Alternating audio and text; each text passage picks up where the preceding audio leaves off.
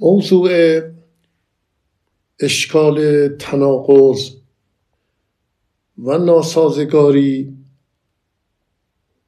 ناسازگاری منطقی به قانون اساسی جمهوری اسلامی ایران قبلا مطرح شد. توسط برخی علما و صاحب نظران و فقیهان بعدی نیز به بیانها و زبانهای مختلف گفته و نوشته شد. از جمله که در سنوات بعد مرحوم آیت الله دکتر مهدی حائری یزدی در کتاب همون حکمت و حکومت که قبلا به آن اشاره شد آخرین فصل کتاب را عنوان دادن معمای لاینحل جمهوری اسلامی. در این فصل جمهوری اسلامی را تئوری حکومت جمهوری اسلامی رو حاوی تناقض منطقی دانستند. من قطعی از اون عبارت ایشان می‌خوانم. در یک جا می‌گویند که این معما بدین قرار است که با صرف نظر از پیامدها و توالی فاسده غیر اسلامی و غیر انسانی که از آغاز جمهوری اسلامی تا همکنون در صحنه عمل و سیاه نامه تاریخی این رژیم نوظهور حاکم در ایران مشاهده شده بی تردید باید گفت که اساسا سیستم موجود هم در سطح تئوری این سیستم هم در سطح تئوری و هم در مرحله قانونگذاری اساسی آن یک سیستم متناقض و غیر منطقی و نامعقول است که به هیچ وجه امکان موجودیت و مشروعیتی برای آن متصور نیست. زیرا جمهوری اسلامی زیر حاکمیت ولایت فقیه یک جمله متناقضی است که خود دلیل روشن و سریحی بر نفی و عدم معقولیت و مشروعیت خود می باشد چون معمای ولایت ولایت یک مفهوم معماگونه است.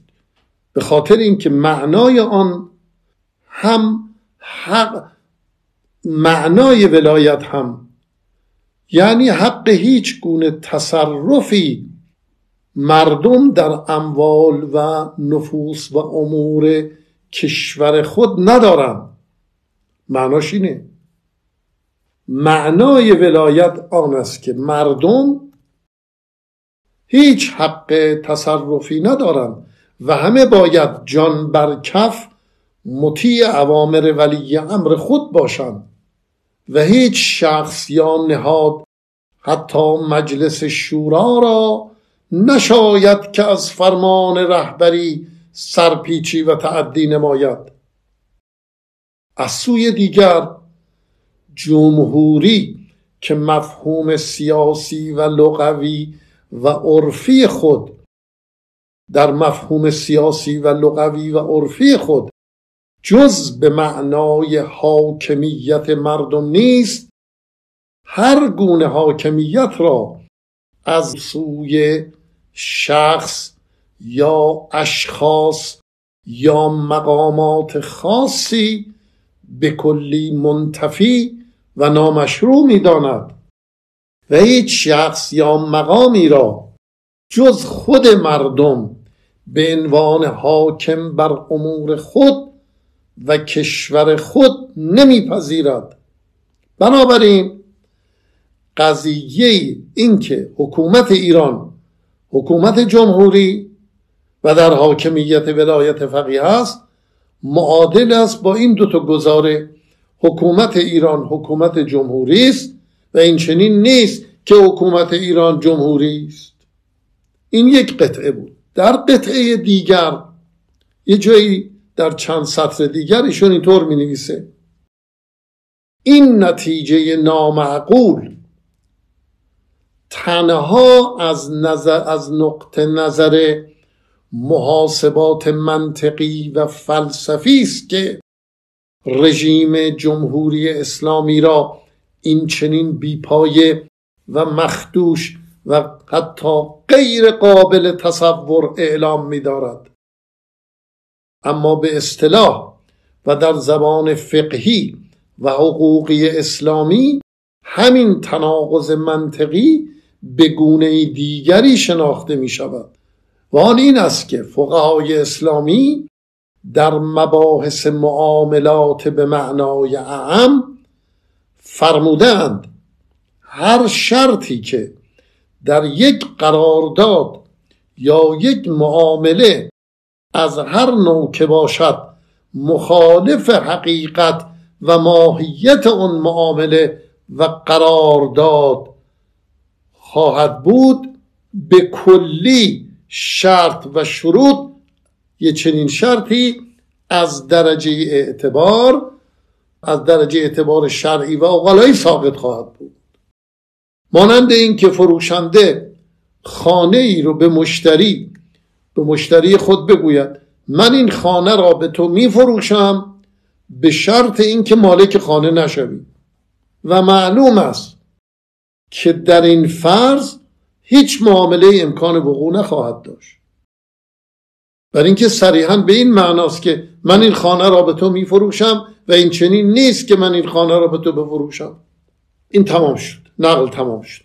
ببینید این اشکال همونطور که دیدید بسیار پر اهمیت تلقی شد و توسط بسیاری از علمای مدافع نظام جمهوری اسلامی موضعی دفاعی اتخاذ شد.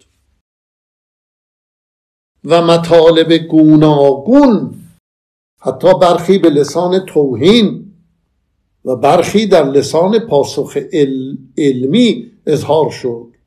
احزاب سیاسی که طرفدار نظام جمهوری اسلامی بودند بر خود لازم دیدند که با موضع قوی برخورد کنند و این اشکالات رو رفع کنند. تا اونجایی که من خاطر دارم از جمله توسط آقای حجت الاسلام و المسلمین جناب آقای حاج علی اکبر ناطق نوری از وعاز انقلابی قبل از انقلاب و از سران قدرت و دولت مردان آن روز که ایشان سخنی بسیار تند و اندکی توهین آمیز در یکی از تریبون ها ابراز شد. اما سخن علمی که در این زمینه پاسخ داده شد توسط حضرت آیت الله حاج شیخ عبدالله جوادی آمولی شخصیتی نامدار در فقه و در حکمت که خود یکی از اعضای مجلس خبرگان تصویب قانون اساسی بود و بعدها به عضویت شورای عالی قضایی منصوب شدن نیز بیاناتی در رفع تناقض ابراز داشتن.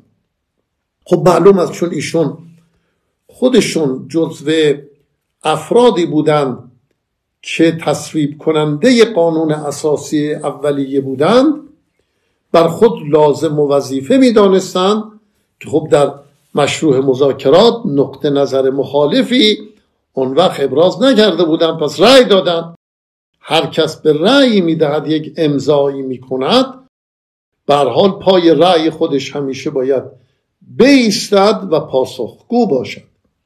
ایشان اولا از این جهت که یکی از اعضای مجلس خبرگان بودند ولی از جهت دیگر خب فیلسوف و حکیم زمان بودند مدرس فلسفه بودند در قوم از طرفی فقیهی بودند واقعا فقیه نامدار و بسیار بالایی بودند به حال از ایشون انتظار بود که چون یکی از دولت مردان نظام هستند به میدان بیان و پاسخ بگن. انصافا هم ایشون معدبانه در این زمینه پاسخ دادن.